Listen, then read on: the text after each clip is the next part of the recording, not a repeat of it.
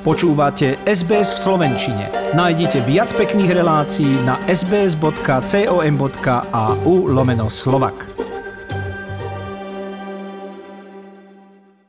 Minulý týždeň sme si pripomenuli Sviatok svätých Cyrila a Metoda, hovorili sme o písme a jazyku, ktorý nám priniesli a vďaka čomu máme vlastnú kultúru a identitu. A keď som v rámci spravodajského súhrnu zo Slovenska počula politikov hovoriť, že nemôžu a že nechcú, respektíve v ďalšej správe hovorili o trasovaní vírusu a že ľudia sa veľa stresujú a mali by skôr praktizovať chill, premýšľala som nad tým, ako by sa dnes solúnsky bratia cítili. Ak vo vzťahu k Slovenčine máte rovnaké pocity aj vy, možno nám všetkým pomôže nasledujúci rozhovor. Zatelefonovala som bývalej kolegyni z rádia, ktorá trénuje rečový prejav a ako bývalá hlásateľka sa Slovenčine venuje profesionálne. Janka Zvalova, vítajú nás v Austrálskom rádiu. Všetkých pozdravujem. Janka, my už si niekoľko rokov všímame e, takú akúsi relaxáciu slovenčiny. Najskôr boli prehreškami iba čechizmy, ktoré sa už tiež dnes nevolajú čechizmami, ale bohemizmami. Ale teraz sú to už aj amerikanizmy a už aj z oficiálnej reči, povedzme z médií alebo od tých spomínaných politikov počúvame cudzie slova, ktoré majú perfektný slovenský ekvivalent. Prečo je to tak? No zasiahol nás e, globalizačný svet, jednoducho doba sa mení, vyvíja to, čo kedysi bolo za cieľa metoda, tak už dnes berieme aj úplne inak. E, tá reč reaguje na to, čo sa deje na planete ako takej. No a dejú sa technologické novinky, ktoré priniesli veľký nápor angličtiny. Myslím si, že nie len do slovenčiny, ale do všetkých jazykov. Sú takí veľmi úzkostliví na svoju reč, aj tí museli prijať mnoho týchto názvov, lebo nemajú adekvátne výrazy. Priniesol to vývoj, je to tak. Je ale zaujímavé, že niektoré výrazy si predsa našli cestu k slovenčine, ako napríklad selfie. Už som počula Slovakov hovoriť, že si zoberú svojku.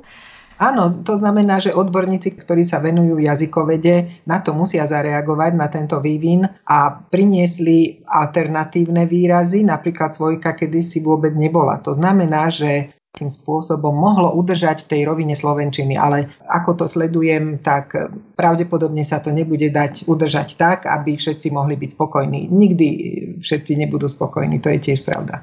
A neexistuje akýsi orgán alebo inštitúcia, ktorá by v tejto situácii mohla, povedzme, povedať, takto nie. E, Slovenčina ako štátny jazyk patrí k znakom našej identity, rovnako ako štátna vlajka, rovnako ako hymna že jednoducho tieto slova sa používať vo verejnom styku nebudú, napríklad v štátnom rozhlase, v štátnej televízii? Existuje nejaká taká inštitúcia, ktorá by mala právomoci tohto druhu?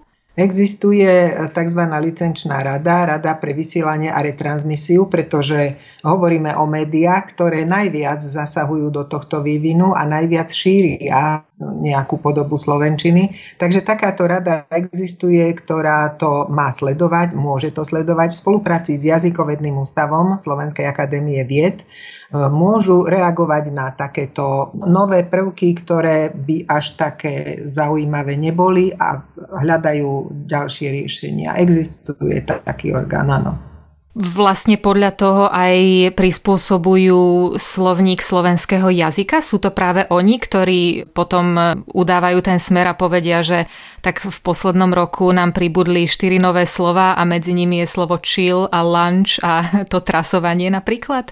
Áno, tá spolupráca je zjavná, pretože to, čo sa objavuje v médiách, na to potom reaguje ten jazykovedný ústav a pod chvíľou, po, vždy po nejakých rokoch sa obnovuje krátky slovník slovenského jazyka, ktorý obsahuje aj novinky. No a ten najnovší, to najnovšie vydanie vlastne už e, reaguje tak, že sprístupnilo slovesa ako blogovať, SMS-kovať, Facebook, kamerovať, to znamená, že reaguje na zmeny v spoločnosti. Ale samozrejme, že tie reakcie nie sú také rýchle, ako by sa dalo čakať. Jedna vec je potom reakcie odborníkov a druhá vec, ako sa to dostane do praxe, do akej miery to tí ľudia v tom výkone mediálnom sa vôbec k tomu dostanú poprvé a po druhé, či to sú schopní v tej praxi realizovať. Možno by mala vzniknúť možno na nejakej univerzite skupina nových aktivistov, mladých štúrovcov, ktorí zasa výjdu na devín a povedia a dosť. Budeme hovoriť po slovensky. Tak toto Cyril s metodom chceli? Určite áno, ale obávam sa, že táto predstava je veľmi sympatická, ale zároveň podľa mňa aj veľmi romantická a nereálna. Áno, ja som veľmi známy optimista. Janka, ale tvoj vzťah k Slovenčine je profesionálny, ale takisto si človek. Vieš pri tom všetkom prižmúriť oko, alebo ťa vždy zaštípe v ušiach?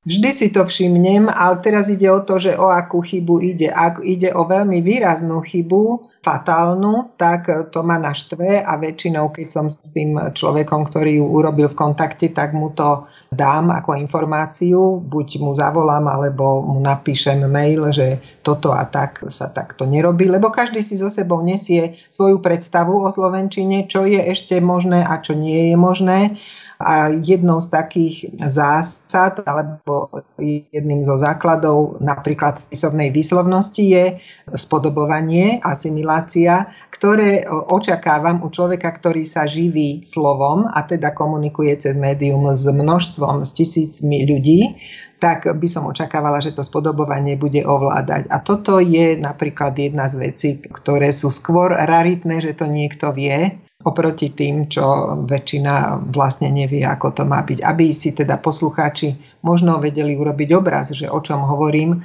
tak už len obyčajné určenie času je priestor pre uplatnenie spodobovania. Napríklad, keď sa povie 12 hodín, tak sa musí vysloviť ZDH a nie 12 hodín iba, alebo 12 hodín, alebo 12, nedaj Bože. Takže toto, toto sú veci, ktoré ja očakávam a ktoré si všímam, keď počúvam nejaké médium. Čiže napríklad tých 12 hodín, to by bola tá fatálna chyba, ako si ju nazvala? Áno, 12 je vyslovene regionálne. Toto slovo napríklad pochádza zo stredného Slovenska, tam sa to stále používa. A keď taký človek odtiaľ príde do Bratislavy a ide pracovať v médiu, tak on je presvedčený o tom, že takto to je správne. No a potom sa dozvie, že nie. Ak teda má šťastie, že sa to dozvie a že bude vedieť na to zareagovať tým správnym variantom. Potom teda dávam takéto výučby a školenia. No pôjdem sa vyspovedať aj ja. Ale nechceme byť pokrytcami v Austrálii, pretože my zahraniční Slováci takisto nie sme nevinní, my zasa trpíme pazvukmi, je to o nás veľmi známe, am, om, am a podobne. Ale Slováci by mali hovoriť po slovensky, je to súčasť nášho dedičstva, našej kultúry. Povedz, ktorá slovenčina je tá správna, západná, stredná alebo východná slovenčina? K tým pazvukom, lebo je aj u nás veľmi výrazne zastúpený tento fenomén v Slovenčine a mladí ľudia to používajú hlavne ako vyčkávací moment, keď premyšľajú, čo povedia ďalej. Tak, a ja im odporúčam, namiesto toho, aby ste vydali taký Pazvuk, radšej buďte chvíľu ticho. No chvíľa ticha pre mladú generáciu je niečo ťažké a nepredstaviteľné. A keď si sa pýtala, že ktorá tá Slovenčina je taká práva, tak keď sa siahneme do histórie, tak e, stredoslovenský pre spisovnú Slovenčinu. Na druhej strane dnes ľudia, ktorí v tejto oblasti žijú, napríklad príliš mekčia aj tam, kde netreba. A keď taký človek príde do média zas, hovoríme o druhom extréme, prílišné mekčenie všade, kde netreba, je veľmi nápadné, podozrivé, nemoderné, nezapadá do rámca spisovného jazyka súčasného. Aha. A kde je teda tá čiara medzi tým extrémnym, aby sme neboli príliš archaickí a tým zdravým vývojom? Pretože máme stále v pamäti pondelkové televízne inscenácie, kde sme počuli úžasných slovenských hercov, ktorí tak krásne mekčili a všetko bolo detenele, ako sa patrilo. Kde je teda tá čiara?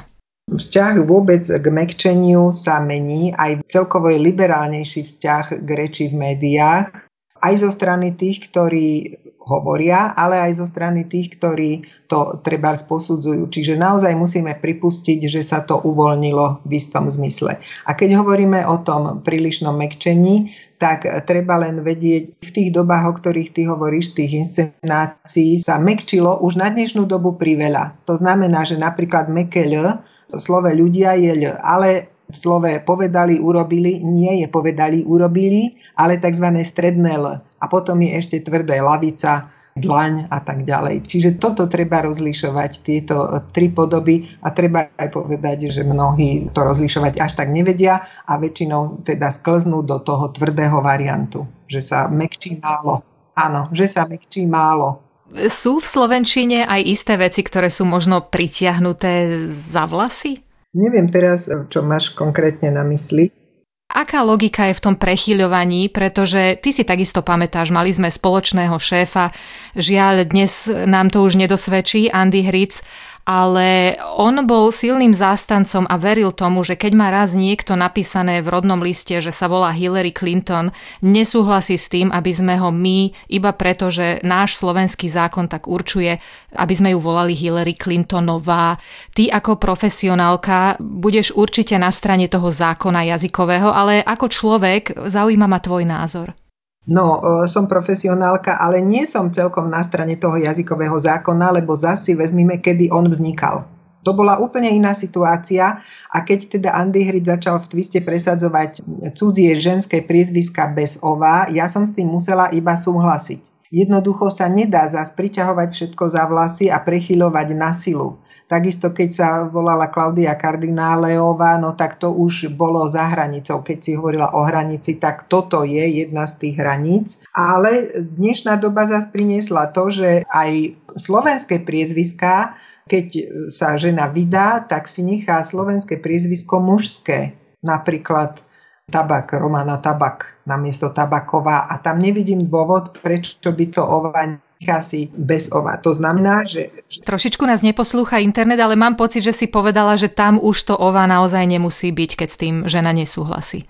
Áno, určite. A hlavne pri tých cudzích priezviskách. Ale zase vznikajú kuriózne situácie. A máme tu ešte aj zákon o matrikách, ktorý umožňuje zapísať si do dokladov priezvisko manžela bez ova. Uh-huh. My v médiách musíme hovoriť spisovne a slušne. Máme zodpovednosť, pretože to, čo hovoríme, v istom zmysle aj učí. Ale prečo je podľa teba dôležité, aby sa tá slovenčina dodržiavala aj vonku na ulici?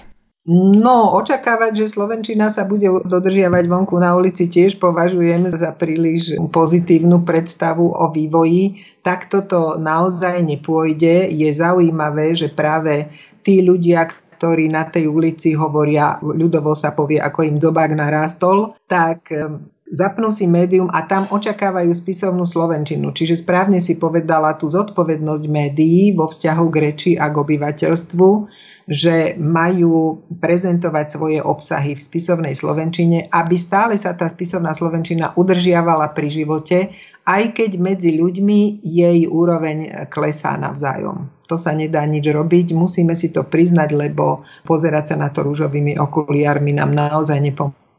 Čo je veľmi zaujímavé, pretože napríklad keď manažér vstupuje do nového zamestnania alebo do svojej manažerskej pozície, musí absolvovať istý tréning, v rámci ktorého dostane poučenie o tom, ako hovoriť so svojimi zamestnancami, napríklad ľudia v zákazníckom servise takisto dostanú v zákazníckých službách, takisto dostanú isté poučenie o tom, ako s tými ľuďmi komunikovať a potom vidíme, že politici vo vrcholných pozíciách takýto tréning zjavne nemali, ale tu už sa zasa vraciame asi na začiatok tohto nášho rozhovoru však.